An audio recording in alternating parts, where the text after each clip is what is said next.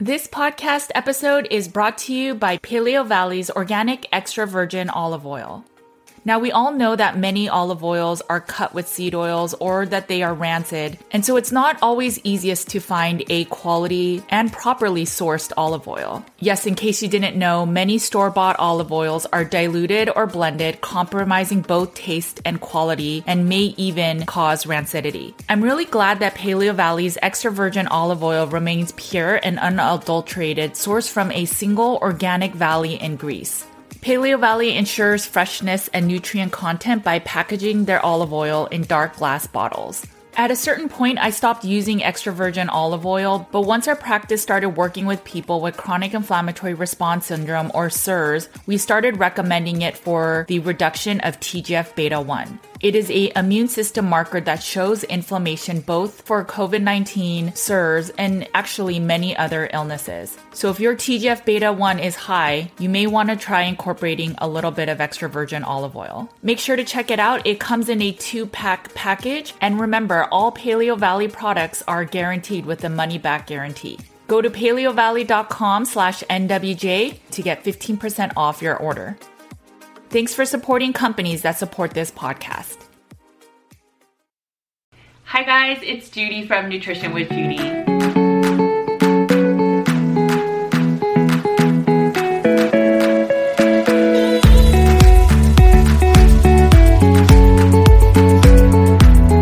Thank you for joining me today. Please subscribe, please hit the bell for notifications. This allows me to provide you guys free content.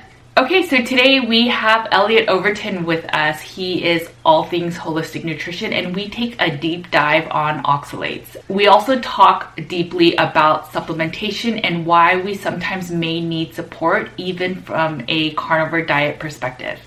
All right, guys, let's get right into it. Um, he was a pleasure and I hope you guys learn a ton. Make sure to get your pen and paper out this time. There are a ton of notes that you can take.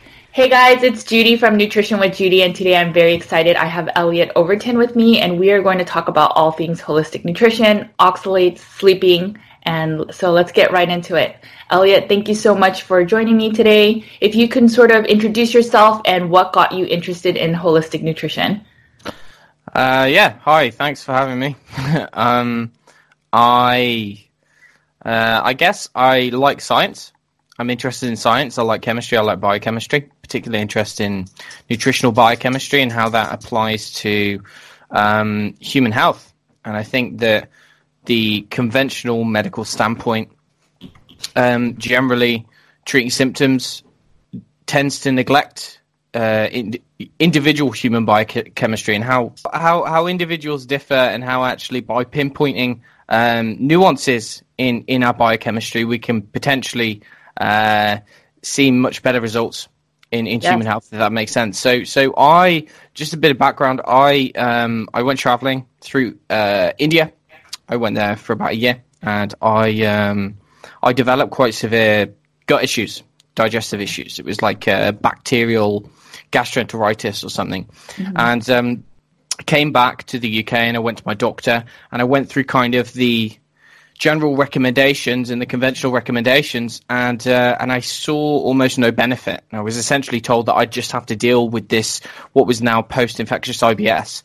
Um, and so that kind of spurred me on to researching alternative methods, so alternative supplements and probiotics and diets and these kinds of things. This eventually led me on to uh, Weston A. Price Foundation, and then down that route towards like a ketogenic low carb kind of template. And i found that that actually really helped. It didn't completely fix it but it you know essentially got got me to a point where i was no longer having severe digestive issues. Um, and so you know i've always been kind of interested in medicine in herbal medicine these kinds of things but i decided kind of early on that i didn't want to go the conventional medical route um, because you know, particularly in the UK, but I know it's the case in the US as well, um, that, you know, people are getting sicker and sicker. Generally, yeah. you know, whatever they're doing, the conventional recommendations don't work. So actually, uh, you know, I wanted to, I had fairly good confidence in the, the power of nutrition in a, in its ability to kind of, um, you know, really help people uh, deal with chronic illnesses. You know, conventional medicine is amazing if you break your arm or if you kind of have some acute infection, but actually otherwise, you know, for chronic long-term illnesses, then it doesn't have a great track record. And so, um, yeah, I I kind of decided I wanted to study nutrition, and I had a couple of options. I could have gone down the conventional university route, um, but that was very much many of the courses where I was looking anyway at the universities very much kind of focused on the traditional food pyramid, the FDA food pyramid, and that was what I was trying to kind of work away from. You know, I, I, lost faith in that. So I um, I went a bit of an alternative route. I, I, went to somewhere called the College of Naturopathic Medicine. I got my nutritional therapy diploma, and um, since that point, I've I've kind of been studying, um, learning, and trying to apply what I've learned. Um, again. Anyone who studies nutrition in any detail will understand quickly on that there's many biases and it's you know we all have our biases but actually there's lots of different schools of thought and it's kind of trying to separate the wheat from the chaff and find out what works and what doesn't work. And it doesn't always apply to you know one thing doesn't always apply to everyone right? Yeah. so it's trying to pick out the principles that, that generally can be applied to most people and then tease out the nuances um, and so, yeah, that's what I do. So I work with people on a one-to-one basis. Um, most of my practice is virtual, so it's primarily I work with people from all around the world, um, and we kind of go through their health and, and, try to refine their diet and their lifestyle, and um, yeah, basically help them feel better again, kind of thing. Yeah, no, that's very similar to what I do, and it's um, I mean it's amazing. It's uh, we can have sort of a theory in our mind of what works with nutrition, and then we work with someone else, and it's like okay, that's not really working, and then we have to get back down to the bio individuality of what makes sense for that specific person. So I totally on the same page with you, and it's very exciting, right? Um, so let's transition to talking a little bit about oxalates. I heard you on I think a couple podcasts where you talk about oxalates, and if you can sort of just give a you know, a brief explanation about what oxalates are? Yeah, of course. Um, am I right in thinking that you've had Sally Norton on the show previously? Yeah, so your listeners are probably familiar with it, but I'll go through the basics just in case there's anyone sure. listening that aren't familiar with it. So essentially, there's this idea, um, just to kind of go back, this kind of central uh, nutritional dogma um, which persists in conventional medicine, but also in nutritional circles as well. And it's particularly common in today's world, coming from the, um, let's say, the, the mainstream sources or official sources, this idea that plants are fundamentally healthy. Um, and they are benign, right? And the, the more plants that you eat, the, the, the healthier you will become. Um, but there's there's many problems with that kind of theory, um, and and many nuances. But ultimately, there's this concept of, of plant toxicity that is often overlooked. So, uh, in regard to in kind of alternative health circles, uh, naturopathic health circles, these kinds of things, it's well acknowledged that you have something like uh, gluten, which can cause problems. So, gluten, uh, protein found in wheat, um, that can cause many problems for a variety of people um, in terms of irritating the gut, in terms of kind of there's links with autoimmunity. So it's well established that the gliadin and the gluten found in the wheat can can cause problems. So we know that there are certain plants or certain grains that can exert um, detrimental effects on the human body, and and of course that's very individual. But when you go down that rabbit hole, it doesn't really end. So so ultimately there are a variety of other toxins. Ultimately, we, we have this, we have gluten, so or gliadin, which is part of the lectin family, and we also have many different other types of lectins, which are found in a wide variety of kind of foods. Um, but then we also have uh, several other toxins which have the capability to cause the human body problems, especially if the gut is not in a good place, if the gut is kind of, if we have underlying intestinal permeability or leaky gut, which your listeners are probably familiar with, then it mm-hmm. can render someone a little bit more susceptible to these types of toxins. So aside from lectins, aside from the other things that we find in grains, one of the, the primary toxins that we find in plants is called oxalate. So oxalate is uh, it's essentially an organic acid. It exists in many different plants, um, and it exists in higher quantities in certain plants than other plants. Um, and essentially, it's theorized by certain kind of plant researchers that it might be a um, it might be like a defense mechanism employed by plants Um, again, there's this concept that you listeners are probably familiar with, but just in case they're not, this this idea that actually every living organism, and that includes plants, that includes animals and human beings, and everything in between, kind of thing. Um, everything wants to survive, right? And so everything has its own uh, mechanism or its own kind of tools by which it can survive in our kind of treacherous world. And um, and so, like animals or human beings, we have legs, we have arms, we can build tools. Um, animals uh, plants don't have that. Plants can't run away from from from from people or from predators or from herbivores. And so what they will do instead is they can release certain chemicals, and they do this so they're operating on a biochemical front to basically send a signal to whoever or whatever animal is eating that that it's probably not a good idea to do that in a you know for too long because they can cause problems. So Oxalate is theorized to be one of these potential mechanisms. It's essentially, I said it was an organic acid, but basically what it is, it's a chemical which can bind very tightly to certain minerals. So mm-hmm. it binds tightly to calcium, it binds tightly to magnesium, potassium, other minerals, the strong chelator. Think of it a bit like a magnet.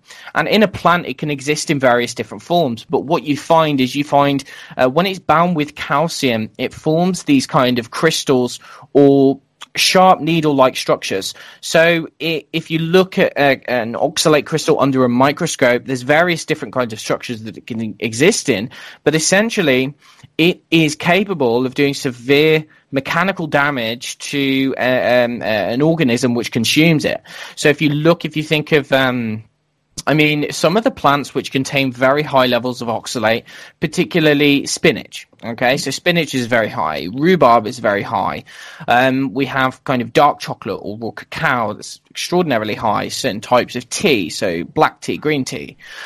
Um, we have other plants, including Swiss chard, including um, sweet potato, including potato, white potato. There's there's there's a long list of plants which contain the, the this this toxin in, in, in varying different degrees.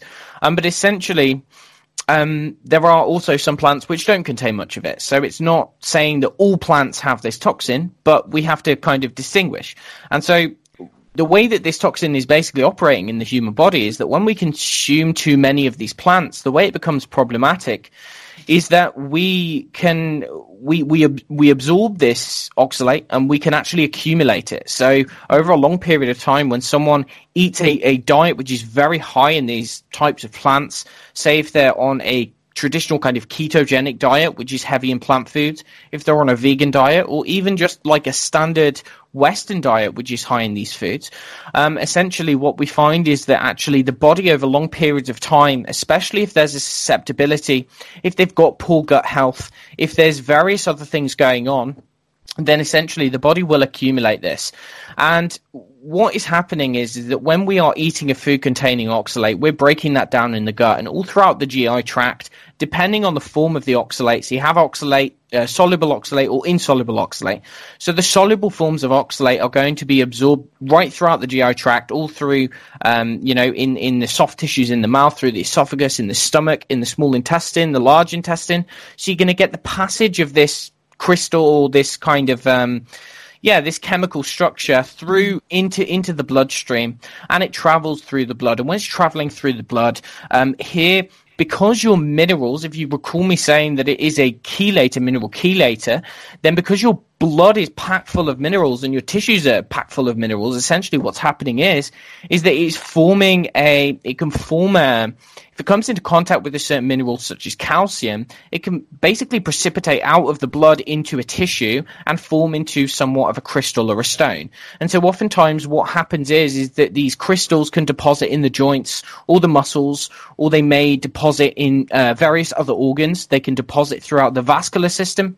And when they do, you can essentially think of it in an oversimplified, very kind of oversimplified way, is, is if someone basically got a very small shard of glass, kind of stabbed that in your tissue. And that could be in the vascular system. It could be in the muscle. As I said, it could be many people have it in the thyroid gland. There's, there's a couple of studies showing that, you know, uh, I think there was one study in adults over 50 or over 60 showing that up to 80% of, of them actually had significant calcium oxalate deposits in the thyroid gland. Wow. And, and this, so this is, is very common, right? And, and, if you ask any kind of conventional doctor or any conventional dietitian about calcium oxalate, they will generally think that it is only a concern in relation to cal- uh, in, in relation to the disease kidney stones.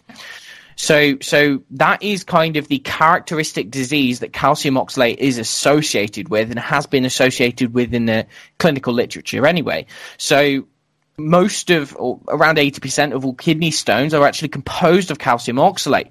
And so when someone does develop kidney stones, what that is essentially, what that means or what is causing that most of the time is generally high levels of oxalate circulating around the blood, being passed out the kidneys, because the kidneys is one of the main ways that we're getting rid of it. Yes um, essentially it's precipitating with calcium and then it's forming into a stone that, that, that is not being passed through the through the the urinary tract.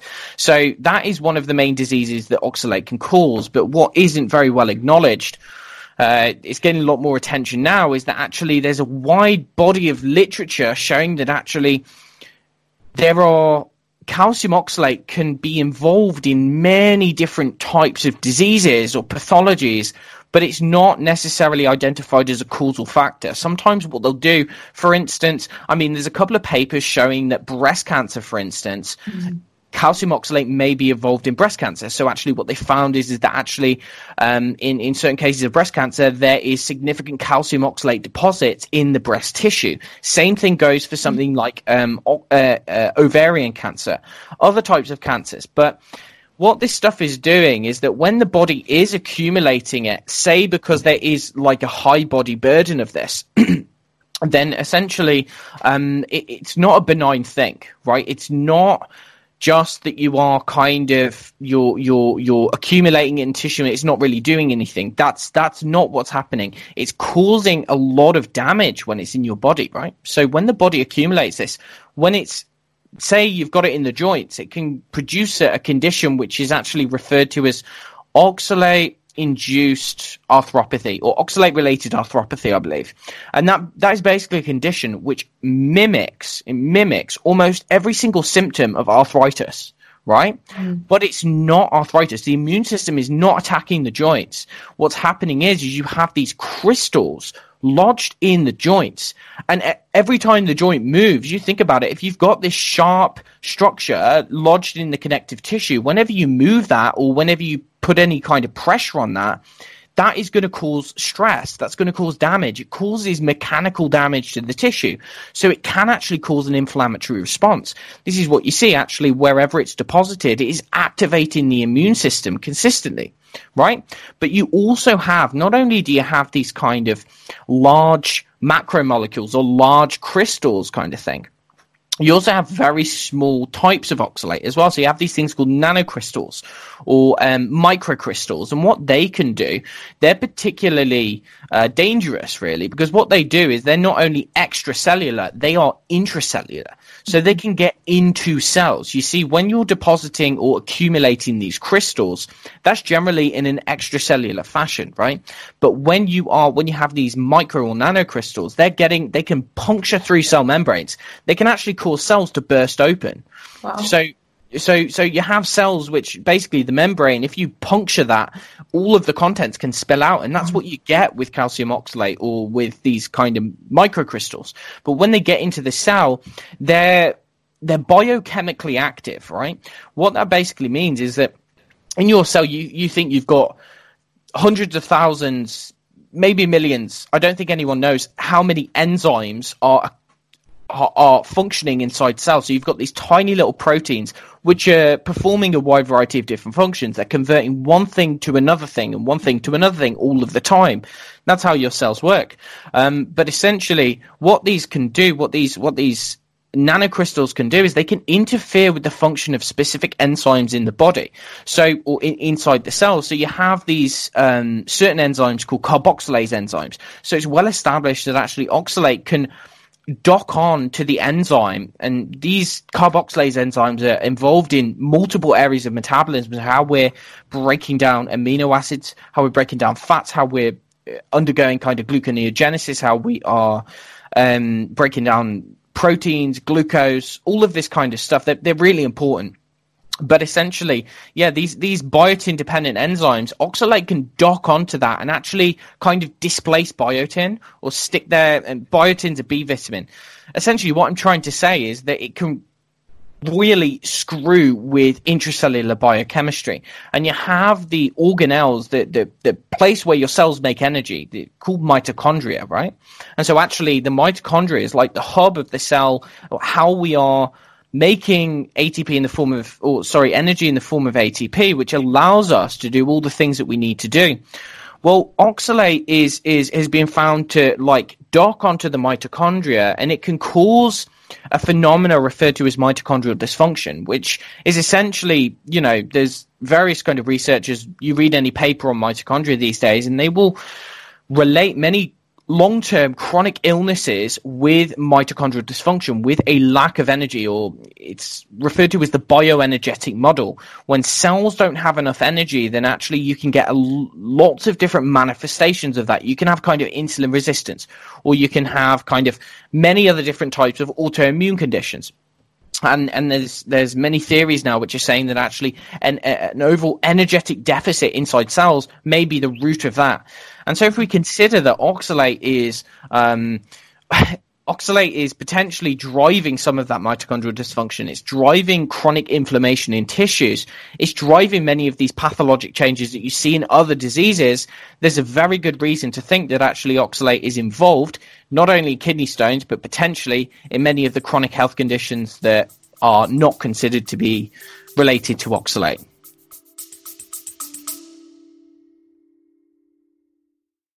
Hey guys, just to let you know, my Carnivore Cure book is back in stock. For nine months, it was out of print and used prices were up to $300. Make sure to get your copy today that has over 200 colored tables and graphics and over 400 pages of meaty goodness. We have a limited supply, so get your copy today on Amazon.com. And if you can leave a review, I'd be super grateful.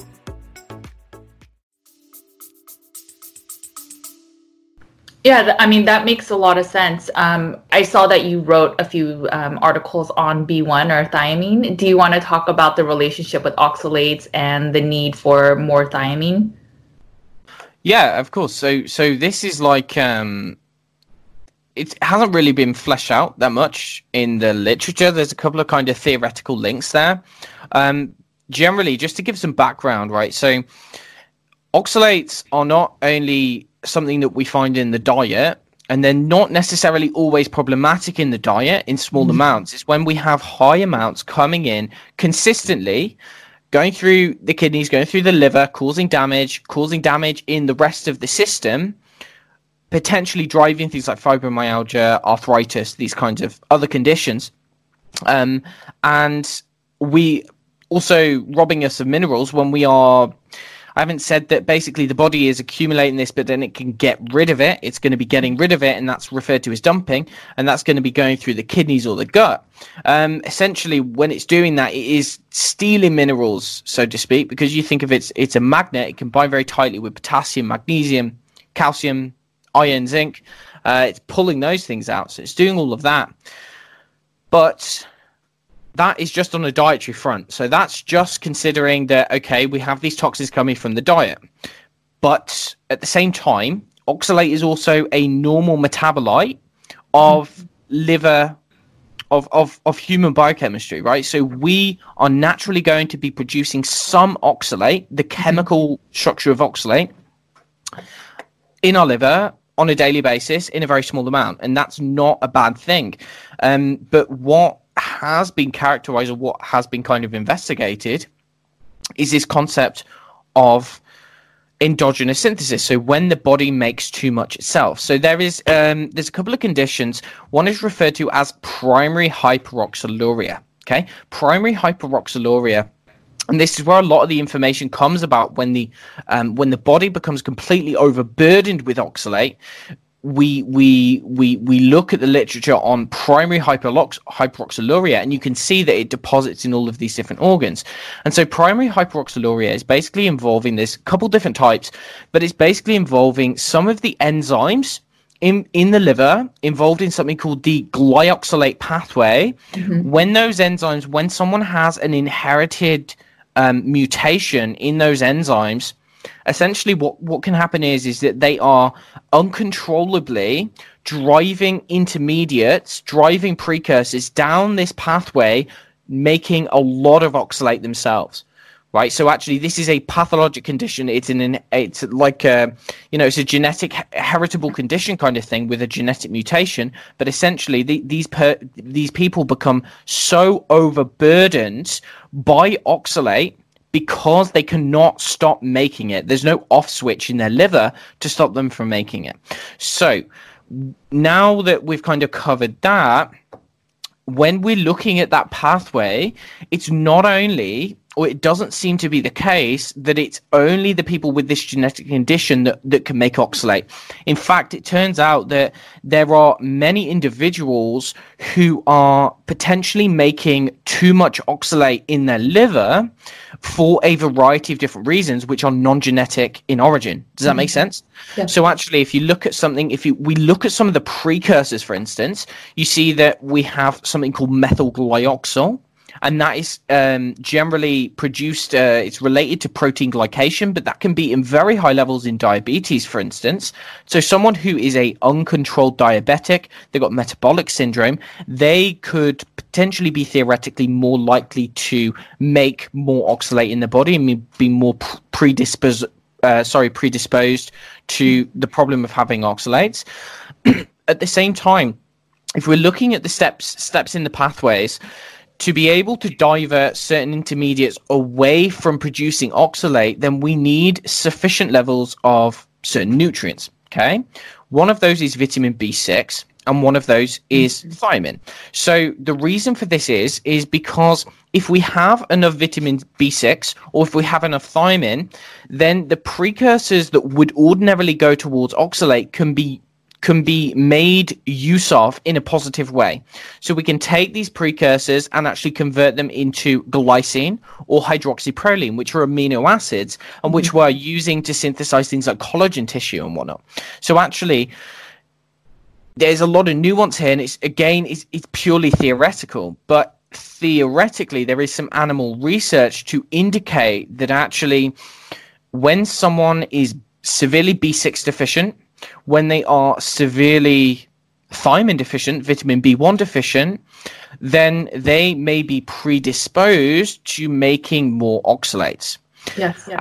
And there, so there seems to be a relationship there. And again, it's theoretical and it's, it hasn't really been explored much. But what I can say is that I get since I've been doing kind of videos and interviews and things on oxalates, I get people from all around the world coming to me directly to address this issue.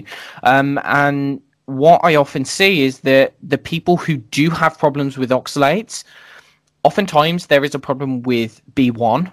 Okay, so a thiamine deficit, which is enormously common. There's it's actually it's crazy how little attention this this deficiency mm-hmm. actually gets. I think it's probably one of the, the key things in our modern world, but that gets completely overlooked. So, so there's generally B1 issues in people who have oxalate problems, and they respond marvelously to to thiamine, oftentimes. But then at the same time, there's also potentially B6 issues, mm-hmm. and so this can be identified somewhat if you're doing a. There's a lab called Great Plains Laboratory, and they run a test called the organic acids test, and occasionally when you when someone thinks that they have problems with oxalates, they display all of all of the symptoms, kind of thing. When you run one of these tests, what you will find is that in many cases they have a couple of the markers. One is called glycolic acid, another one is called glyceric acid. They can be quite substantially elevated, and these are kind of they can be indicators for someone having this problem of endogenously producing oxalate, right? So no, it's interesting because I use Great Plains Labs with my clients, and so it's funny because there's a few things. Um, so I'm totally on the same page with you, but um, there's a few markers on that test, the organic acids test, that you can tell if it's an endogenous oxalate creation. So I think it's like the B6 is really low, and then they also have gut health issues, right? Like so you'll see like arabinose is really high. Do you know what I'm talking about? Yeah, I, I know. I'm not convinced that you see I in the great the Great Plains training, right? They will mm-hmm. William Shaw, Dr. William Shaw, the guy yeah. who runs the lab, he will train doctors and practitioners and things that this idea that arabinose is a candida marker or is a yeast marker. Okay, now I there's there's two schools of thought here. There's the William Shaw school of thought, and then there's the Susan Owens school of thought. Okay. So Susan Owens has has been studying this for a long time, and she has basically laid out, and she's done a couple presentations on it. I can send you those after if you want. Sure.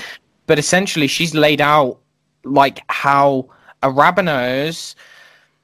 There's very little evidence that that is a candida marker.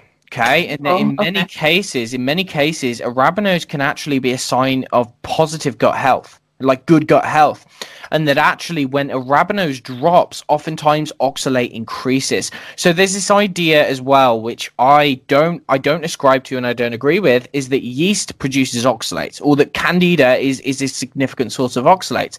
If someone goes to a kind of traditional functional medicine practitioner or functional doctor, they will, if they if they run one of these tests, and I see people who have this so frequently, they've been to a doctor, they've had this test done, and they come up high on oxalate and also high on arabinose. Mm. They when they consult with Great Plains Laboratory or the kind of training that they've received from Great Plains, the the kind of idea or this dogma is that if you kill the yeast, if you get rid of the yeast, then the oxalate will will improve naturally because the yeast is the main source of oxalate. I can't find any any evidence for that at all, and I've searched and searched and searched. In fact, I, I again, I, I'm in complete agreement with Susan Owens here that actually I think yeast is sometimes more of a symptom of oxalate problems rather than a cause. Right. You see, certain certain species of fungus can produce oxalate. That is, there's no like there's no um, kind of uh, argument there. So certain types of aspergillus, aspergillus mold, Right. um, a couple of the other ones that kind of mold species can. But in terms of Candida albicans, that is not capable as per any of the research that I can find. And even the reference studies that that Great Plains reference it doesn't demonstrate that that that that, that is a significant producer of oxalate. Now there is research actually showing and it's very interesting and it's kind of there's not a lot out there but there is in, in research showing that when you feed you see in the gut you have yeast species you have candida and in in in a kind of healthy environment, right? In a healthy gut, you will always have can- candida. It's not Yeah. usually pathogenic. It's in its kind of they call it its budding state, so in its uh, commensal state. So it plays a beneficial role in kind of modulating our immune system, in you know balancing out with the other commensals but actually what what you can do when you feed that a lot of oxalate so either if you have a lot accumulated and you're dumping it through the gut or when you just eat a really high oxalate diet what they showed was that when you feed candida too much oxalate what happens is is you can you initiate a shift. So you initiate you activate a stress response in the candida which identifies oxalate as a poison. And so what it does is it goes into defense mode. And when it goes into defense mode, it goes from being its commensal state, its budded yeast state, to being its hyphal pathogenic state. Mm. So you can theoretically, this is again, it's theoretical. There's not a lot of evidence on there, but the research would suggest that actually by having a high oxalate diet, that's potentially going to be causing candida from to go from being a good guy to being a bad guy and actually initiating that kind of candidiasis or the systemic ca- or the the the kind of tough candida gut infection. Many people find that when they cut oxalates out of the diet or they go on a low oxalate diet candida problems thrush infections fungal fung um toenail fungus tend to disappear. They tend to go away in and of, of themselves. That's what i found anyway. Um so yeah we were talking about the Great Plains organic acids. Yes. No, so I'm on I'm on the same page as you. Um, the way that I've been trained with, and you know, I actually haven't seen um, Dr. Shaw's um, presentations, but I mean, I've had other trainings, and uh, the ones that I've seen, it wasn't about the that the candida is feeding the oxalates. It was kind of the other way that you had just mentioned. It was more that eating a high diet in oxalates or you know having too much collagen from the hydroxyproline that goes down to the oxalic yeah. acid you know that route having too little b6 or like you said thiamine all of that can then you know further exacerbate any gut health issues like candida and so right. that's sort of how I was sort of trained from GPL. It wasn't the that the um, candida feeds um, oxalates to be higher. So um, right. I'm on the same page with you, but I definitely want to see the Susan Owens um, presentations. I think that'll be interesting. I think oxalates are so interesting. Um, one question I had for you was in terms of carnivore. So, you know, a lot of people follow the carnivore diet. They hear um, talks from you or from Sally Norton, and then they hear, oh, every single, you know, pain, joint pain, um, you know, I, I feel worse after going carnivore for a while. And then everyone is starting to attribute it to oxalate dumping. And I just wanted to hear your opinion from your clients.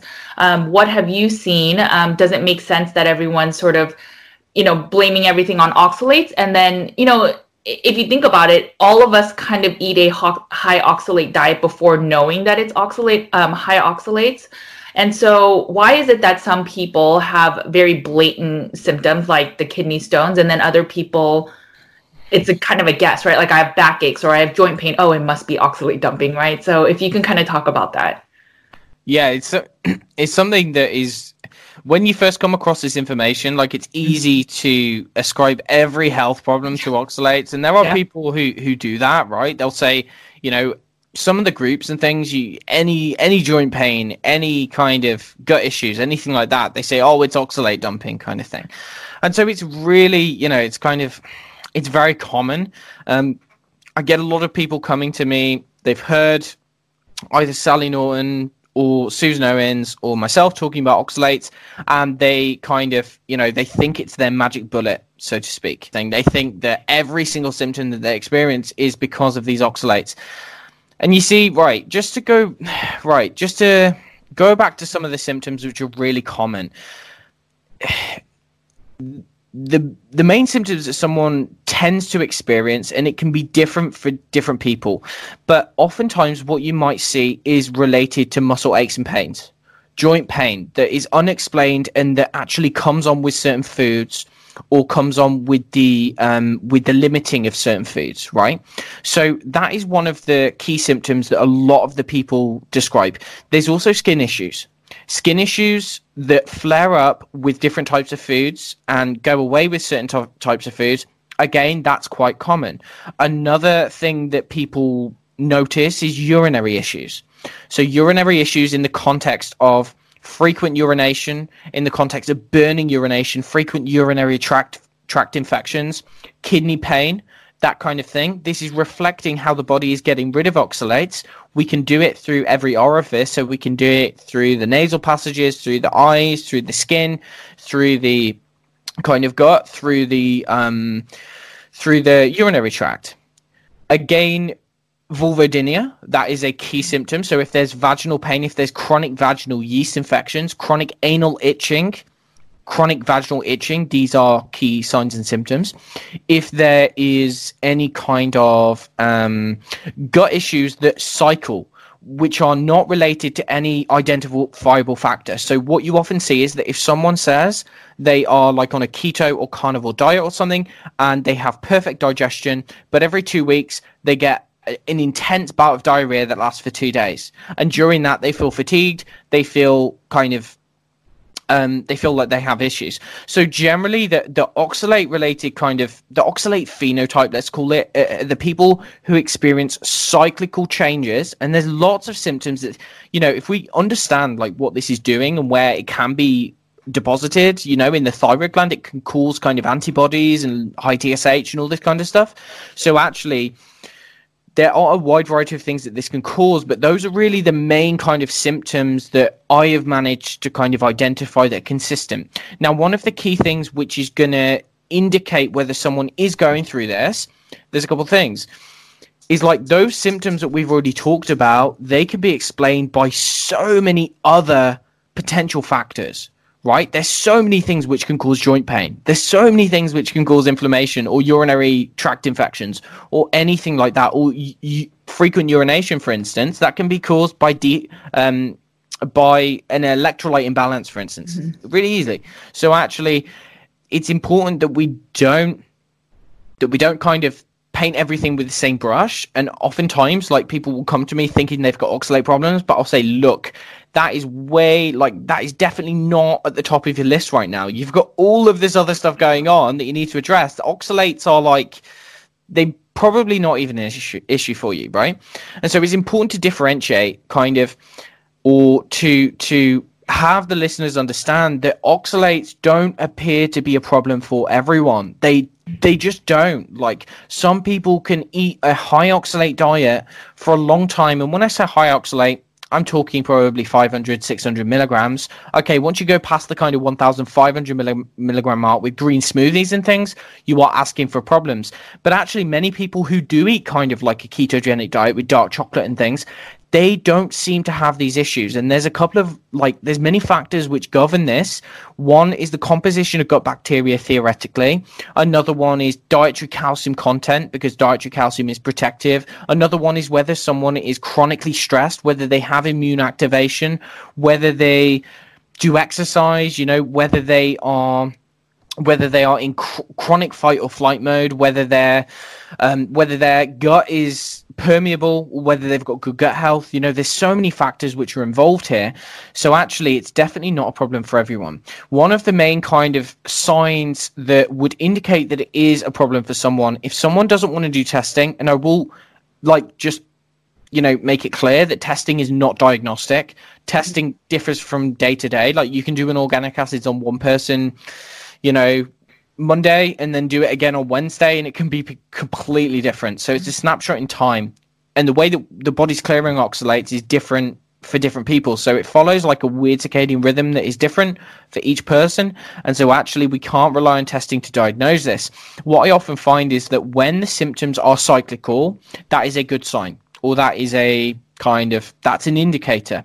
Again the typical kind of symptoms that we've indicate or that we've identified but there's also another kind of key uh, key way of identifying whether this is a problem or not is that when someone does go through a cyclical period of symptoms where the symptoms get worse if the symptoms improve by doing certain things, then you can have a good idea that it might be related to oxalates. So, for instance, if someone has severe fatigue, headaches, they have rapid heartbeat, and they have kind of diarrhea, for instance, then if they eat a food which is high in oxalates and it disappears, all of the symptoms get better, you can be pretty sure that this is an oxalate related problem. Again, certain supplements such as calcium, magnesium, potassium along with the citrate component, if that improves the kidney pain, or if that improves the diarrhea, or if that improves the kind of uh, vaginal itching, then again, it's a, it's it's a kind of it's an indicator that this may be what someone is is experiencing. Okay. Again, there's always going to be differential diagnosis. There's always going to be multiple things that go on, but one of the key the, the key things that I look for is if someone has had a history of um, high oxalate intake in the diet. That's one thing. A history of things like antibiotic use. That's another thing. Mm-hmm. If someone is, as I said, experiencing cyc- cyclical symptoms, which generally get worse when they cut out oxalates or when they have low oxalates in their diet, and then at the same time, if they get better when they eat more oxalates, that is, you know, almost certain that this problem have, has this person has a problem there's many people who don't, right? So actually, you know, it's it's kind of again, we as human beings, we like to have everything in like set boxes, and yeah, we like to compartmentalize things and say, right, okay. Uh, I know the answers now, and this is likely what's causing. We like to have answers. We like to have certainty. We don't like the chaos of uncertainty kind of thing. But you know what I try to continually get across to people is that this is uh, applicable to a subsection of people. Mm-hmm. There's a lot of people who this doesn't seem to apply to. Yeah, I think the one thing I would also add as an indicator is if, in general, in your family you have ki- um, kidney issues or if you've yeah. had kidney stones. I mean, that's like the obvious one, but I just wanted to point it out because you didn't mention it. Um, and just for reference, for some of the people listening, um, you know, people don't know what 500 milligrams is. Is that like one spinach? So do you kind of want to give a little bit of reference? I know one other food that you didn't mention that's very high in oxalates is turmeric. the turmeric powder. So that's another thing I just wanted to mention. But if you Yeah. want to, if you want to give an example of what 500 milligrams might be, Okay. Um, let me just double check because I tend to forget the milligram contents. yeah, Um, but generally, yeah. As, before going into that, I just want to. There's a couple of other foods that I didn't Sure. Pinpoint. Turmeric is one of those. Black pepper, many things like cinnamon. It's not going to be problematic in small amounts for a healthy person, but Right. when someone is having tablespoons of this in their smoothie every day, that's you know it's it's completely unnatural like it, it gets away from the the original kind of concept of using these medicinal herbs as medicinal herbs Yeah. you know in in ayurveda or whatever um but in in the other foods which i think it's important that your listeners understand are are very high is actually many of the gluten-free grains. Grains in general are are higher than uh, you know they are classed as high, but particularly many of the gluten-free grains, where someone thinks that they're going on a healthy diet because they are cutting out gluten, and then what they do is they replace the bread or they replace the cakes with certain types of gluten-free flour, um, nut flours, for instance, almond flour, which is very popular in something like the GAPS diet. And actually when you have um you're you're kind of uh, you're breaking down these nuts and making a flour you're getting a very high amount of oxalates amaranth um not tapioca not tapioca starch but amaranth um what else I almost think all of them sorghum and also um, there was another one. I forget Yeah. now. But yeah there's there's there's lo- oh, brown rice. Brown rice is really high in yeah, bra- brown rice. Brown rice is high. Again, many of these grains, some of the legumes, not so much chickpeas. You know, not all greens. So things like lettuce, rocket, or I think you call that ara- arugula. Uh, yeah, arugula. Arugula, yeah, yeah, yeah. I mean, there's many grains, uh, green vegetables that aren't particularly high. Um, so it's important to distinguish exactly kind of what is what, because it's easy to put all foods into this one category and kind of demonize entire food groups. Um, right. So one cup of raw spinach. So if you if you have a cup measurement, and you fill that with.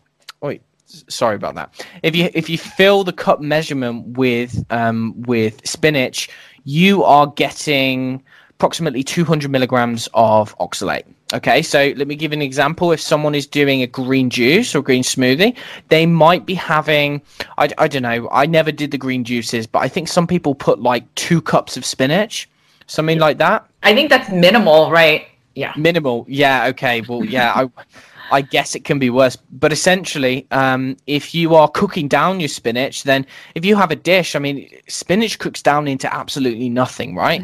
So actually, you you can quite easily have have a dish. I mean, 500 milligrams is essentially two cups of spinach. Um, how much almond flour? I mean, I think you're looking at about two cups of almond flour as well, or three cups of almond flour. So, I mean, that's like a couple of cookies, or like, uh, you know, like a say a big slice of a cake with dark chocolate in it. I think cacao is is, is generally really high.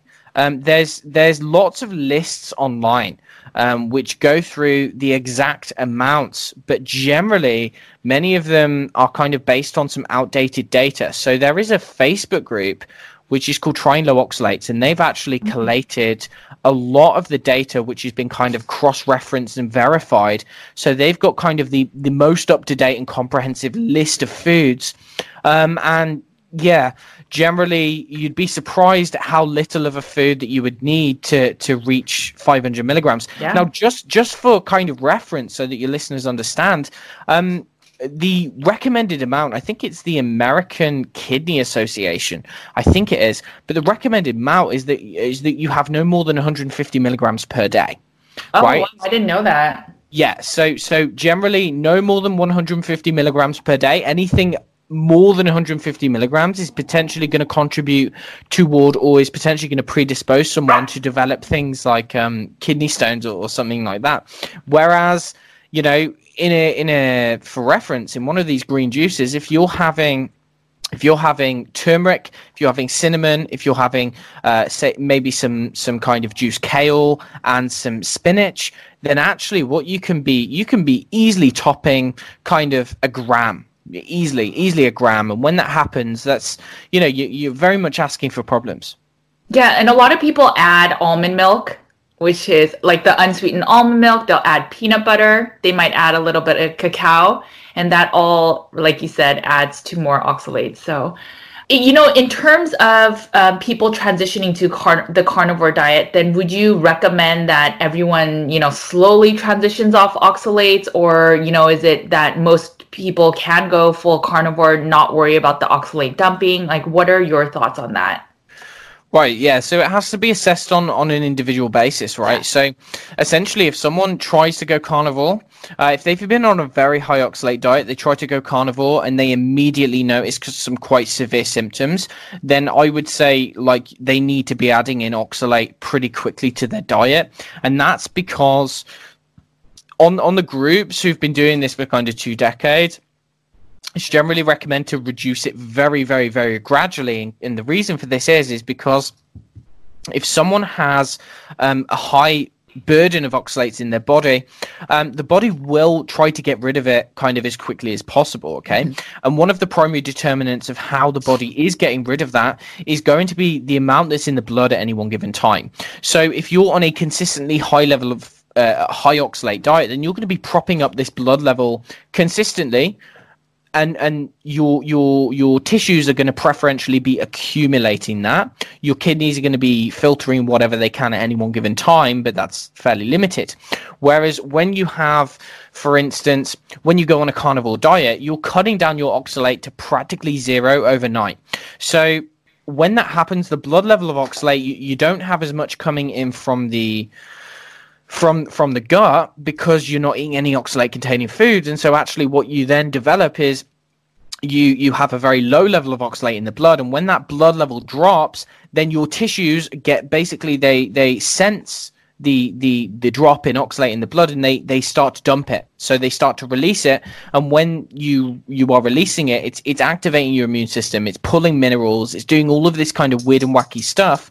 And it can cause a wide variety of problems quite severe problems for certain people. So actually if someone does have um, a long-standing issue with this then i mean there's there's multiple cases. I've had several cases. I know sally's warned about this for a very long time, so is Susan Owens, is that actually certain people, when they cut it out too quickly, they can become acutely hypokalemic, end up in the emergency room or accident and emergency, as it's called in the UK.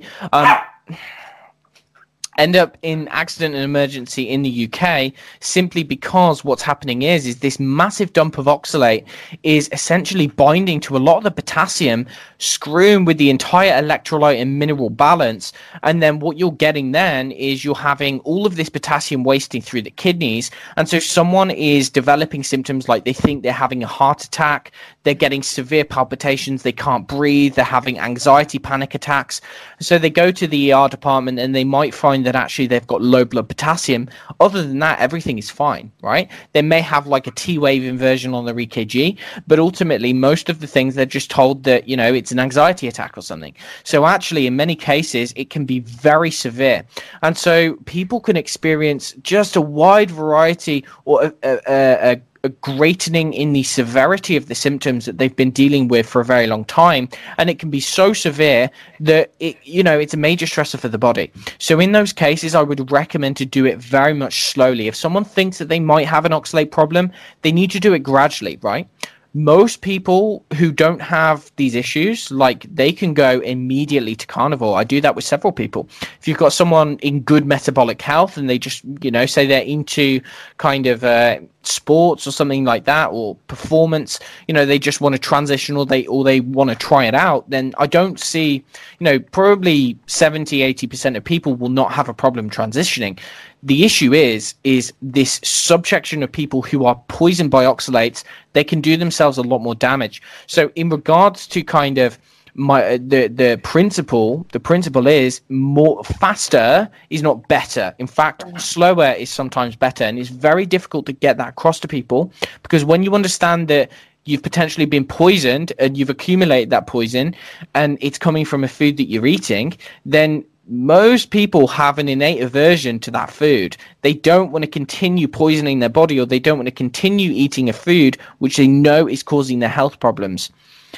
Problem is is that they need to for the time being and generally over, you know, the period of maybe two three four months even if it's very significant, they need to kind of gradually reduce that. So you think the transition period is about 4 months at its peak? Um to well, kind of like taper down to lesser oxalates um, is it is there or is there no like kind of time frame i mean what do you mean by tapering down or you know slowing down the um, consumption of oxalates like what would that time frame look like Okay, so that's going to differ greatly between different people. So, for instance, right. there's this idea that you should basically you should calculate how much you've had. I, I don't tend to do this, but they do this kind of in a more controlled way on the groups and things. You calculate how much you have, and then you divide that by 10 or 20, and you cut that down. So, so you cut down by either 5% per week or 10% per week, oh, depending wow. on how fast that is going to be. And so for some people, you know, if they've been on like a 1,500 milligram green smoothie oxalate diet for a long period of time, then the amount that they're reducing, you know, you divide kind of 1000, they're going to be reducing it by kind of like 75 milligram per per week. Okay, so that can take a long time. That's like many weeks, kind of thing. Mm-hmm. Um, many other people find that actually they can do it a lot quicker. Um, I generally aim for, I mean, if someone wants to go completely carnivore, then I would say in someone really severe, I mean, the, the definition of, of, a low, of a low oxalate diet is under 50 milligrams. Okay, under 50 milligrams. So uh, again, working, calculating that kind of, I don't have the numbers in front of me, but you have to, you have to calculate it. That's really low, right? And on a carnivorous, primarily carnivorous diet, I mean, it's very, you know, you're on practically zero oxalate. So in that case, to move towards a primarily carnivorous diet, if I think that that's what someone needs, if they've been on a moderate oxalate diet, then we would do that in within the space of like three weeks, right? In right. some people, you just throw them straight into it, but in other people, in the people who you know are poisoned, who you have kind of test results, who you you, you just know, right? You you get a feel for it. You know these people have problems. If you do it quicker than over. I mean, I said four months, three to four months generally, very, very, very, very slowly just just really slowly. So like taking out one food or say if they're having say if they're having like um you know three stalks of swiss chard right? You know the leaves 3 mm-hmm. leaves with with their dinner i would say right okay so take away one of those in the right, week right just so really slowly yeah, no, that makes a lot of sense. Um, and I'll just add uh, one thing that Sally Norton said when I talked to her back then was the reason why it's not good to experience the oxalate dumping. Because I know some people think, well, why don't I just go through the oxalate dumping real quick and then kind of get over it? But it, the risk is that you can actually damage cells where they won't, you know, they'll die. And so it's not yeah. ideal to go through that oxalate dumping. Um, yeah in terms of anti-nutrients, so what do you think about the other ones like lectins, phytates? Do you think, you know, oxalic acid is kind of the worst? Um, I think it's context dependent, right? So mm-hmm. some people can eat oxalates and not necessarily have that much of a problem. Not a high oxalate diet, but they can't touch lectins, for instance. Sure. Yeah. Okay. So again, it's like we need to be looking at the individual and that's where it gets really difficult because you like to just apply these blanket rules to everyone. I mean, I'll be honest, like I generally recommend more of a, you know, more of a carnivorous kind of approach or primarily carnivorous. Um, but in there's many people who don't want to go that route, right? right? So it's kind of identifying. I think that oxalate is insidious because it accumulates. I think it, it you know, it it is a real problem because it's not just like it's triggering the immune system. It's not like dairy, for instance. If you've got intolerance to dairy and it's causing you acne or it's causing you kind of autoimmune disease, when you cut it out after like a month or two months, generally, like that will address the problem when you have this problem of accumulation of oxalates, that when you cut it out, that's not even the start. You haven't even started the process. The process is going to go on potentially for years, right? Mm-hmm. Years.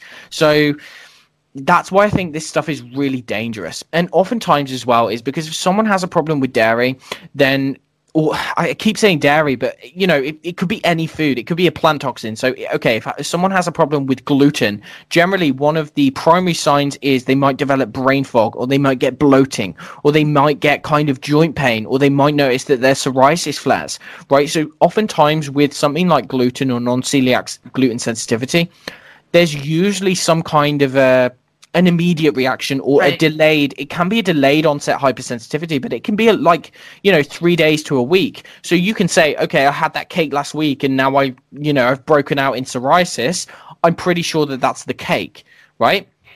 Problem is with oxalate oxalate is that you can go a very long time consuming so many oxalates way more than your body can deal with and you don't get any negative response there's usually no problem. There's usually no identifiable issue that it's causing you a problem. In fact, many of these people say that they feel great. They feel fantastic on green smoothies. And then eventually it goes downhill.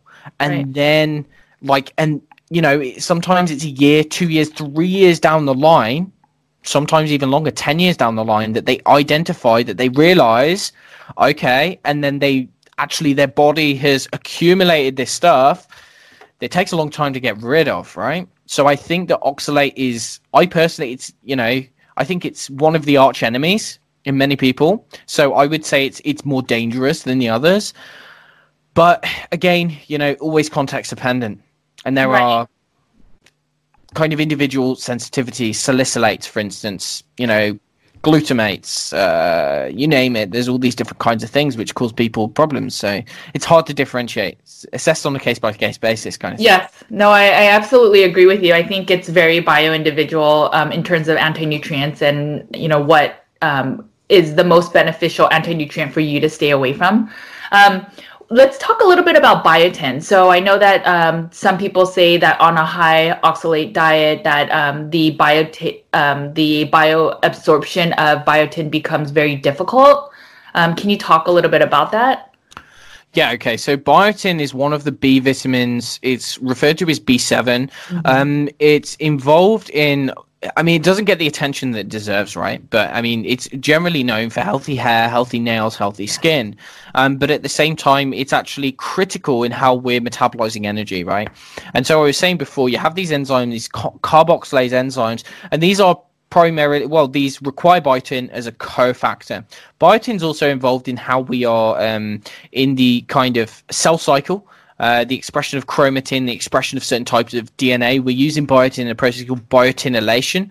Um, so it's really important on many different fronts. But actually, biotin, as it is kind of docking onto these enzymes, you have oxalate for whatever reason it can, it can do that in place of biotin so it can kind of it's I think it. I think the way that it works is it's kind of displacing biotin, so mm-hmm. that actually you've got the enzyme, but the enzyme isn't working. So you can maybe you've got enough biotin, but actually you can be in, you can present with the symptoms of a functional biotin deficiency, right? And so sometimes that's actually pretty difficult to identify. I mean, one of the best tests for biotin deficiency is uh, beta hydroxyisovaleric acid in the urine, right? And that's, mm-hmm. I mean, you would find that on a Genova ion and a Genova NutrEval. Uh, methyl citric is also a marker that you might find on a GPLO, but I find it's not as sensitive. Problem is, is that theoretically, if you've got this problem, you could.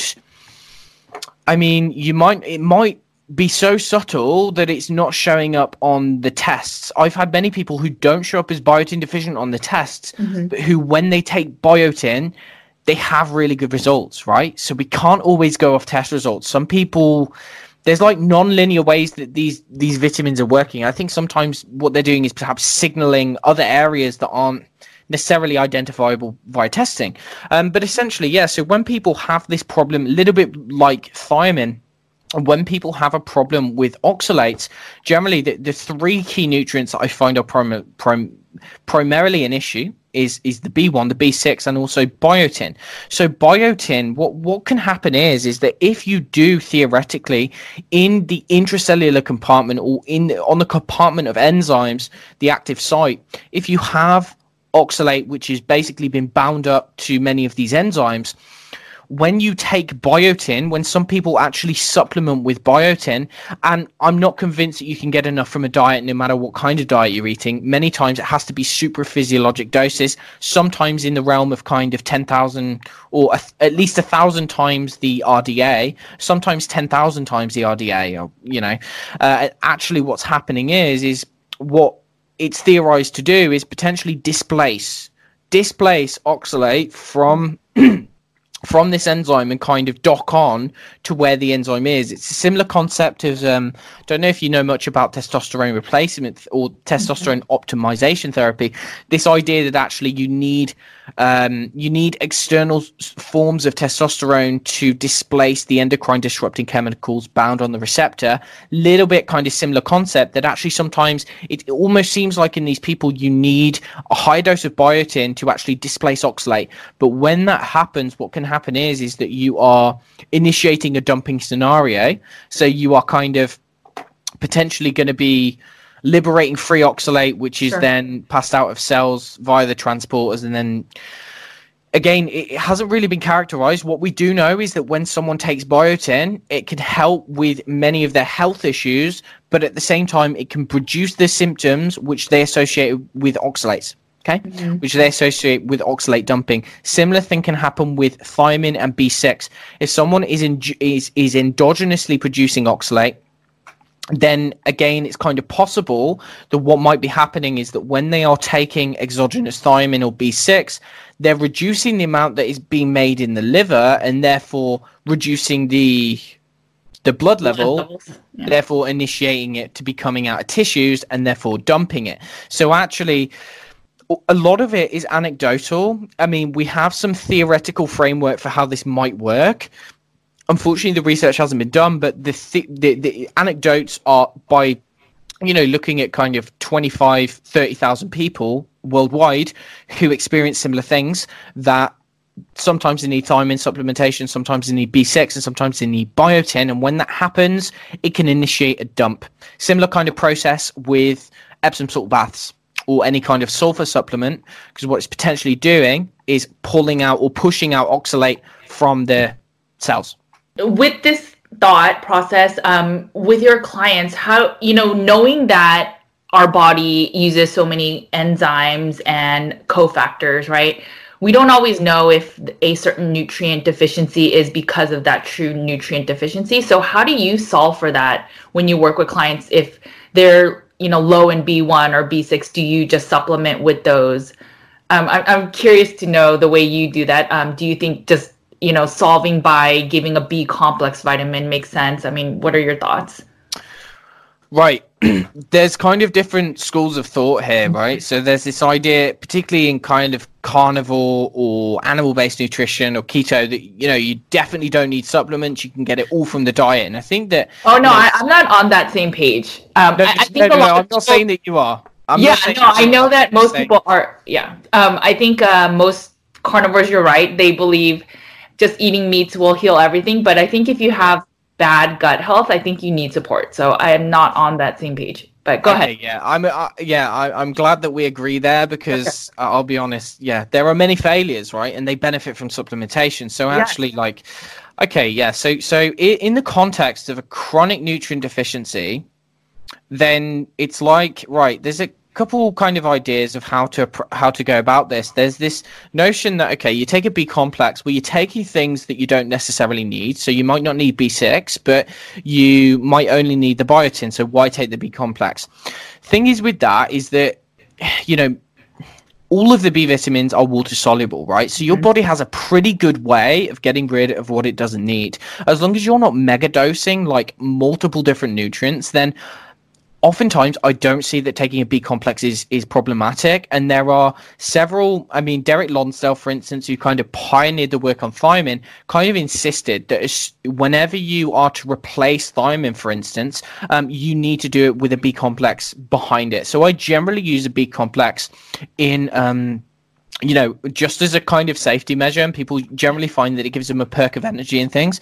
Um, ultimately, in terms of resolving or identifying like a chronic nutrient issue, sometimes it won't come up in testing. But again, you see, there's this idea, right? uh, again, this is kind of taking a note from Lonsdale's book. I don't know if you're familiar with um, with the book by Chandler Marrs and Derek Lonsdale. It's called High Calorie Malnutrition, uh, Thiamine Deficiency Disease, and Dysautonomia. No, I don't. But I'll um, I'll put it in the show notes. I'll get right. That. Okay, yeah, I'll send you that. Okay, okay, so he lays out a framework, and I think it you know, it seems to make so much sense, and it's exactly what I see in real life. When someone has been on a processed carbohydrate diet or processed modern diet for such a long period of time. And they they say they are suffering from some kind of chronic illness particularly when we're looking at things like chronic fatigue syndrome mast cell activation syndrome fibromyalgia the very complex very complex conditions that it's so multifaceted kind of thing and there's no one one kind of there's no one way around it. You have to work on multiple levels at multiple different times. So in a case like this, when someone has gone uh, such a long time being so deficient in certain nutrients, then there's this idea that actually the body, to conserve energy, what it will do is potentially downregulate the number or the, the quantity of enzymes that are using a particular cofactor, right? So let me give you an example, right? He, he, Lonsdale did a lot of his work on thiamine, and I, you know, I, I really think that this is very important. But actually, what he found or what he theorized, what he identified was that when we consume, and this is a not a radical concept, it's very basic kind of nutrition. When you consume refined foods, when you consume this high calorie, so lots of macronutrients but low ma- micronutrients, mm-hmm because we need the micronutrients to process the macronutrients, when we are having lots of refined empty calories, we're gradually depleting our micronutrient stores, right? Mm. And so if you kind of can maintain a level of kind of stable physiology with continual supply of macronutrients and micronutrients, you're probably going to be in good health. But actually, because the majority of kind of Westerners have this bombardment of sugar, processed refined carbohydrates, what this is very much doing is depleting many of our nutrients, but primarily our thiamine, because thiamine is the key nutrient is the most important nutrient to burn carbohydrates. And actually, on a high carbohydrate diet, you're using roughly twice as much B1 as you are the other nutrients in processing the energy. So actually, because many people who come to us, right, they come to us, they've had long term kind of history of consuming lots of sugar, very likely that their thiamine status has been quite poor. And what can happen is, is that essentially when the status or when the intake of, of the nutrient is low for such a long period of time, you think these these nutrients are cofactors for specific enzymes. Right. The problem is is that these enzymes are energy costly to maintain, right? It's costly to maintain and repair an enzyme or a protein. So actually if you've got this continually low amount of micronutrient coming in, then what you what you are likely going to do to conserve energy, down regulate many of the processes which aren't being used efficiently because you are deficient. Does that make sense? Yes, it does. So in this case, it's almost like then you have something like the straw that broke the camel's back. So someone will kind of, you know, there's this idea that there's these antecedents. So chronic stress, antibiotic use, drug use, toxicity, poor diet. These are the antecedents, but then there's this trigger. I'm sure you see it all the time because I see it all the time. The trigger is like the straw that broke the camel's back, and it's never the cause, but it's usually just something small, a family trauma, an infection, something like that and and all of a sudden they they they they their health just completely crashes right? They call it a crash oftentimes in their own words. So they say that's when their health crashed. Well bringing someone out of that state is in so much harder than how they got into there. And it's yeah. kind of like there's it's very likely that there's a complex array of chronic nutrient deficiencies which kind of set them up for that. And then boom that initial trigger kind of you know as i said cause them to crash. And so there's this idea that perhaps what is going on is these long-term adaptations to conserve energy are part of of that kind of lower state of physiology after the crash so it's like you've got someone with chronic fatigue syndrome actually by giving them a, a, a nutrient rich diet mm. what you're doing is yeah, you, you're giving them kind of what they would have required previously, but because everything's down regulated to conserve energy, it's almost like it's not enough. So even though you're Im- improving nutrient density, I think this applies with B6, I think this applies with B1, biotin perhaps, because you are kind of the body is in this conservation mode, it's in this survival mode kind of thing it's almost like in that state, the only way to get it out, and this is Lonsdale's theory, but I found it to be perfectly correct, is the only way to get someone out of that lower metabolic state is by saturating or megadosing specific nutrients mm. to kind of wake the system back up again. It's almost like telling the system that it doesn't have to worry anymore. It doesn't have to conserve so much energy. It has enough to do what it needs to do. And so it can start upregulating all of these essential functions and someone can start making energy again. Does that kind of make sense? Yeah, no, so- I, I completely agree. I mean, that's how whenever I work with um, clients, initially they're on a lot of supplements because we do the symptom burden assessment where we just kind of look at how their symptoms are showing signs of, you know, maybe their organs or certain areas need support. Yeah. And in these areas, you know, that's why I think a lot of people that start carnivore and they're like, well, I'm eating all this meat. Why am I not feeling as good? Or why am I still not able to sleep through the night? Or, you know, or they still have adrenal issues. And it's like, yeah, maybe you need a little bit of support because yeah. maybe you still have gut issues. Maybe your adrenals were that that whole HPA axis was a little wonky that you need a little bit more supplement support, right? Um, yeah. I think one yeah. of the indications is how a lot of people can't lose weight, right? Because their hormones are all messed up. And i think it was like you were saying the micronutrient deficiencies will shut off the areas that are you know considered more ancillary to survival right? And so i'm completely on the same page. And that's where i think a lot of people should start with supplementation to you know um, facilitate the healing process. And then you can down regulate a lot yeah. of the supplements. So i'm completely on the same page. And I, I didn't know of this um, man's work, and it sounds, uh, yeah, I would definitely like to read it's, the book. It's fascinating. Yeah, and I'll be honest, like, I think that you would find a lot of clinical utility because I see, you know, like, as you said, you know, there's some people on carnivore because you, read all of these amazing testimonies yeah. everyone is you know in magic land it, it, fixes all of their problems yet for many people they read those testimonials and they what they feel like is they, they they wonder why they can't achieve that yeah. right because they have been doing this maybe they've been doing it a year maybe they've been doing it six months or something 18 months and they still do not feel well they're still in this kind of state and they're actually you know i've had that many cases of using high dose nutrients. And back to the original question that you kind of an- asked, it's kind of identifying what that person needs. And oftentimes yeah. it's symptoms as well. So going through, you know, this is where a case history, a non biased approach, and actually a very in depth case history, looking at all the symptoms, the reactions, everything like that. If you know what to look out for, as you know, you can really pinpoint things which might have been missed. And then, you know, a temporary period of quite high dose supplementation, their response to that is going to tell you everything. And that actually right. sometimes, I mean, I've had some people, I had one guy, he'd been on carnivore for, I mean, how long? He'd been on carnivore for like a year. He'd had diarrhea, he'd have all these kinds of things. So you're looking at kind of, okay, potentially nutrient deficiencies, but he'd had a history of fibromyalgia, chronic mm-hmm. fatigue, dizziness, vertigo.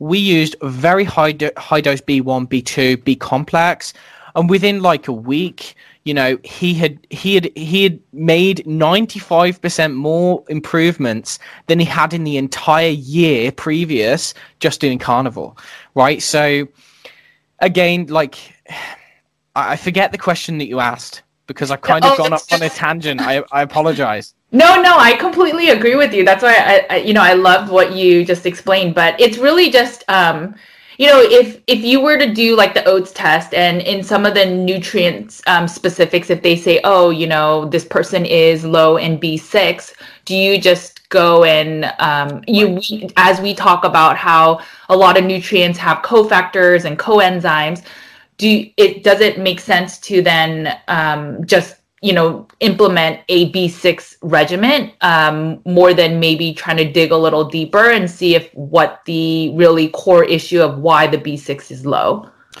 Yeah uh, of course. So so again, in that context, you want to identify why they are low in B6 first Right. of all. So, is it that they are taking the oral contraceptive pill? Do they have a history of taking the oral contraceptive pill? Are they have they got chronic digestive issues? Is there something else going on? You kind of look at the risk factors for deficiency. You know, are they are they drinking half a bottle of wine every night? Doesn't matter if they're eating loads of liver. Are they, you know, are they still an alcoholic kind of thing? So there's always these other kinds of things, and depending on the nutrient, I would generally tend to, um, you know, err on the side of caution. If I'm gonna use one nutrient in high doses, I will tend to use a B complex behind that just to be safe.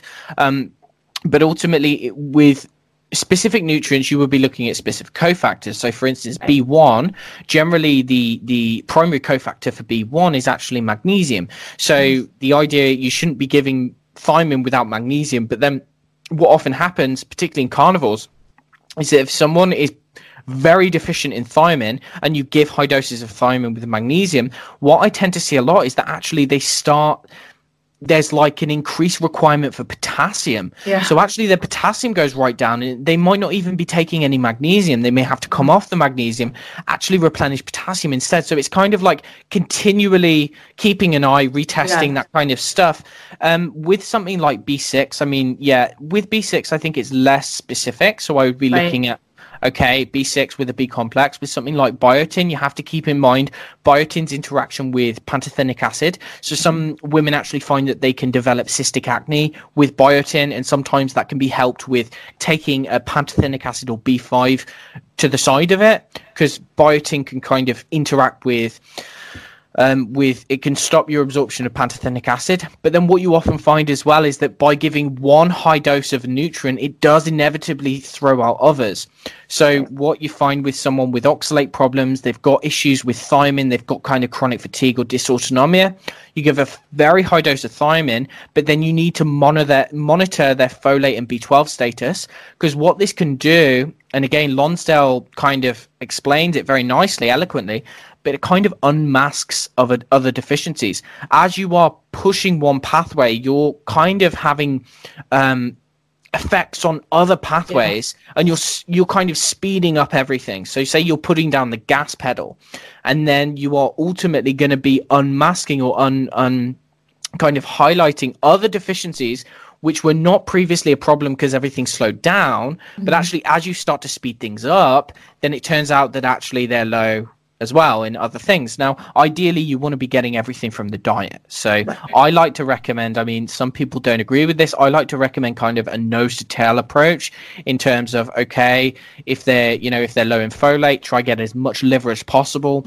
But also at the same time if they've got a chronic health condition then we have to understand that actually these metabolic conditions these health conditions can cause wasting of certain nutrients. We can have um, sparing of other nutrients. We can have kind of increased requirement. If someone has chronic arthritis and it takes them six months to get over, ki- kind of to, to get into remission with carnivore, we have to understand the effects of inflammation on glutathione, the effects of inflammation on B6. If you've got inflammation in a tissue, you're depleting B6 locally. So you're therefore increasing your requirement. And some people, if they're in this chronic inflammatory state, it just doesn't seem that you can get enough from the diet. Now, maybe Right. 20,000 years ago, excellent, yeah, but you don't have all of these chemicals and toxins and things that we have nowadays.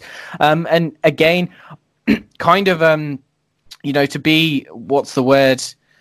Maybe a maverick, but more of a kind of uh, heretic kind of thing. I actually use vitamin C in some carnivores because I find that actually some people get bleeding gums and they get kind of other. I've had a couple of people who present with what you would call clinical scurvy, or at least subclinical scurvy, not end stage scurvy. And, you know, I will admit that 90% of people on carnivore probably don't need any vitamin C or they don't need to take it. They get enough from the diet. But when we factor in these chronic inflammatory conditions, heavy metal burden, as you understand, you know, mercury, aluminium, arsenic, all of these effects, they deplete our methyl donors. So that increases our requirement for methylation, the methylated B vitamins. They deplete our glutathione status. They deplete all of this stuff. And actually, we need to recycle glutathione. We do that using vitamin C. Or, no, sorry, we recycle vitamin C using glutathione. So if we are depleting our glutathione status, then whatever little vitamin C that we're getting in, we may not be able to recycle. So sometimes a little bit, just a little bit supplementally, while someone is kind of on their road to health, comes in handy. And I'm really glad that you kind of, uh, you know, that you can see that as well. Yeah, no, I mean, that's why I always say uh, nutrition is so complex that it's like, you know, just to use a hormone replacement therapy when you don't know what exactly in the whole, you know, um, endocrine system is kind of causing that, um, whether it's like too much cortisol is stealing all the B vitamins that affect the hormones, right?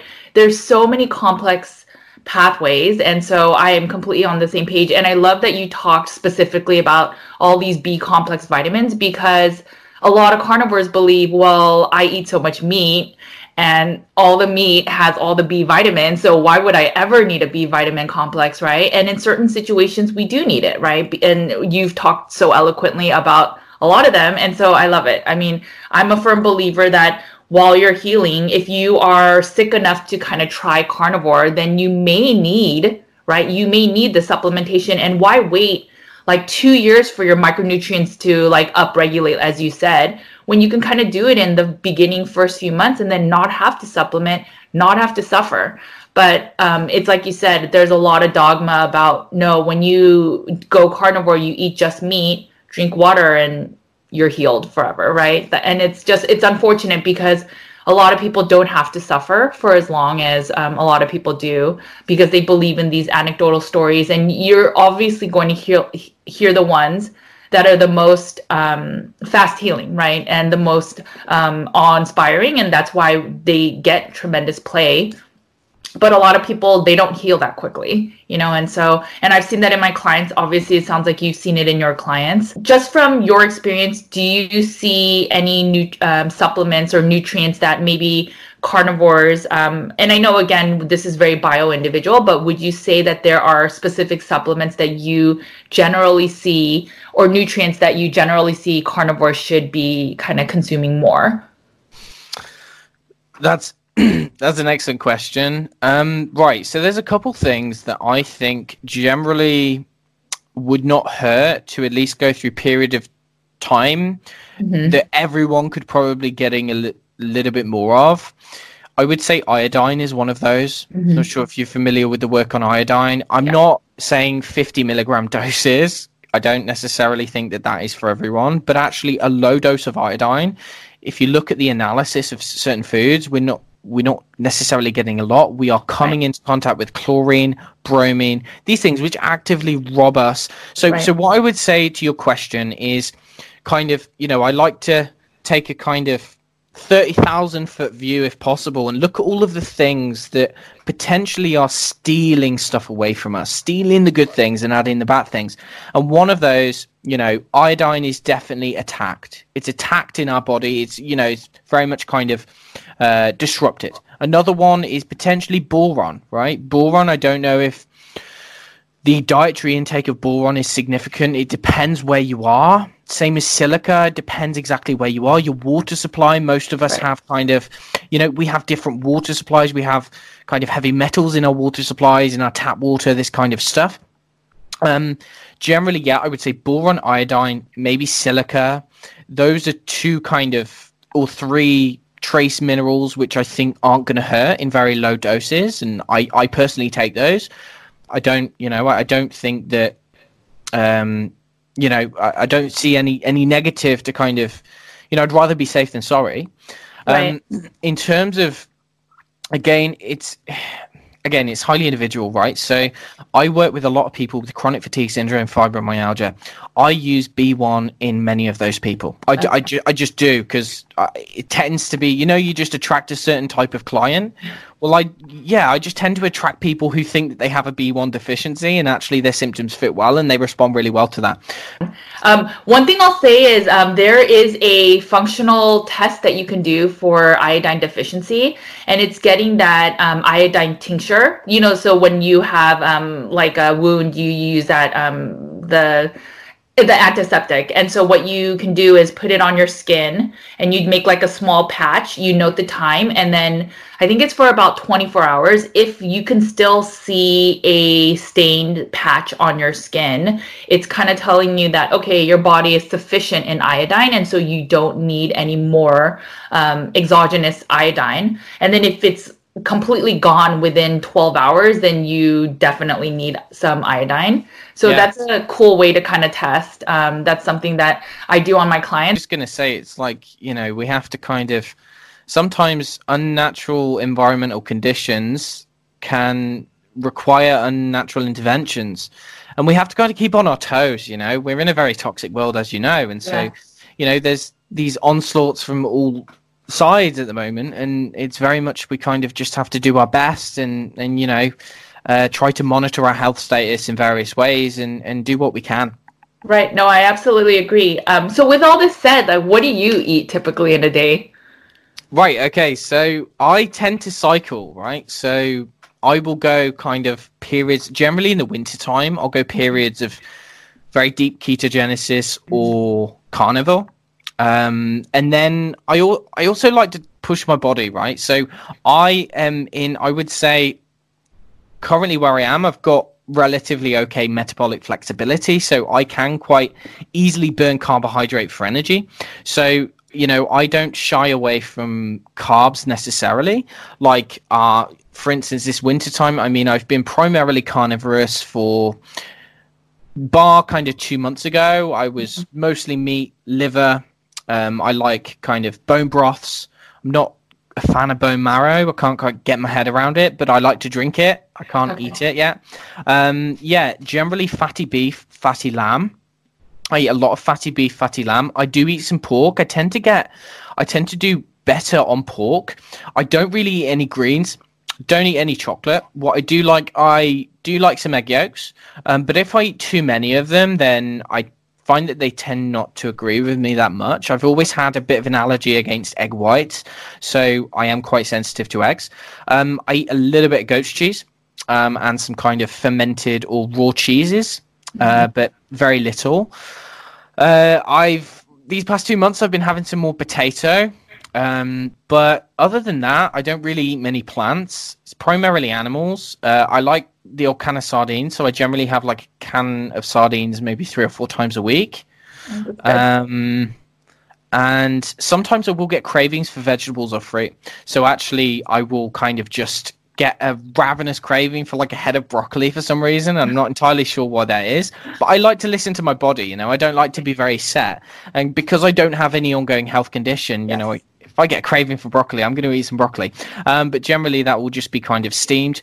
Or, you know, um, if I want some fruit, generally I tend to eat fruit, a little bit more fruit in the uh, in the kind of summertime when it's seasonal. So I might eat some berries, or I might, you know, eat some apples, for instance.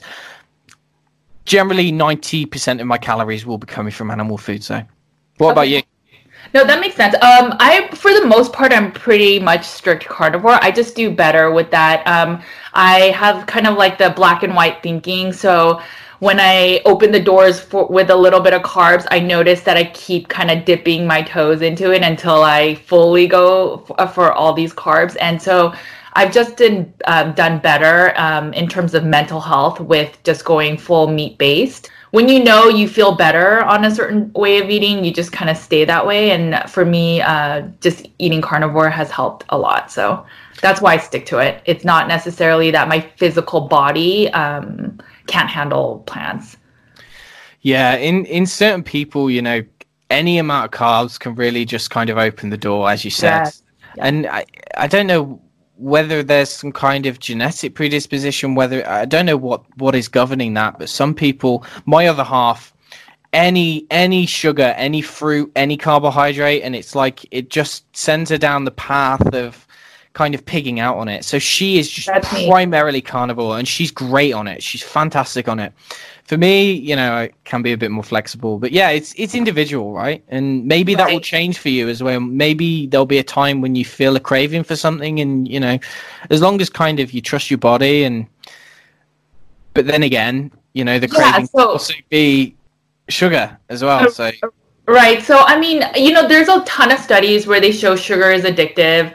Um, and, uh, you know, when it comes to plants, I think right now it's the mindset of, well, o- only the animal kingdom. And so when you open the plants, it's also opens the nuts and then opens the sugar, right? So I would love to get to a place where um, I can eat the, I guess, the most innocuous plants and all that. But you know, I've tried um, adding a little bit of kimchi, and then it over time, right? Because it's like the fermented, good for your prebiotics, that type of thing. And then it slowly, you know, added a little bit more and more. And so, um, you know, I trust that one day I can get there. But for now, it's like working. So you know, why why fix something that's not broke, kind of thing. Yeah, right? exactly. So, exactly. Um, yeah, and I, I do think there's a little bit of a genetic component. I think you're kind of um, so Gretchen Rubin has this book where she talks about personality types of moderators versus abstainers. So some people do really well moderating. It sounds like you're a moderator. Um, my husband's a moderator, so when he tried to do carnivore, it made him go insane. Uh, he, he was physically feeling great, but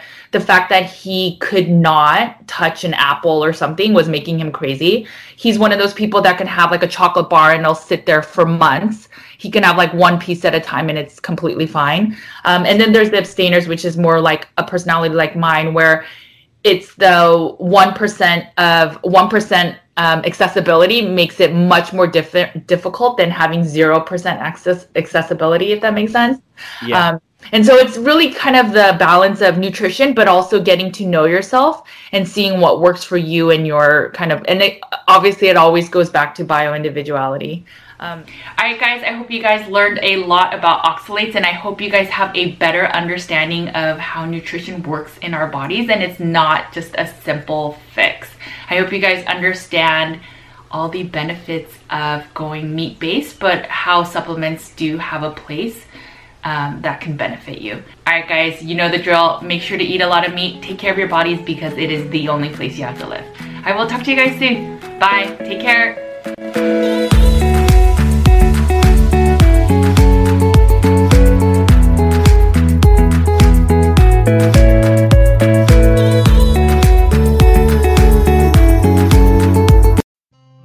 Thanks for listening to the Nutrition with Judy podcast. If you liked what you heard today, please make sure to leave a five star review on your favorite podcast app so more listeners like you can find the show.